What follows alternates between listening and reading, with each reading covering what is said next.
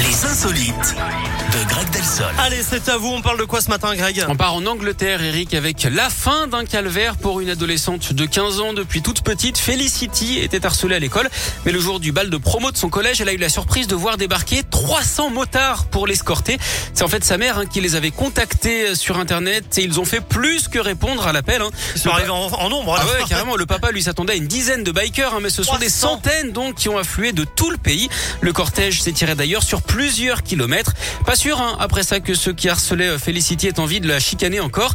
D'ailleurs, euh, la prochaine fois, ses parents pourront faire appel au footballeur justement préféré des motards, Qui est David Beckham. Merci. N'importe quoi. Enfin, l'ancien footballeur du coup. Un ancien. Merci beaucoup, Greg. À tout à l'heure. À tout à l'heure. À les insolites sur radioscoop.com. Nouvelle insolite euh, bah, dans une heure. Voilà, à 10h04. Restez avec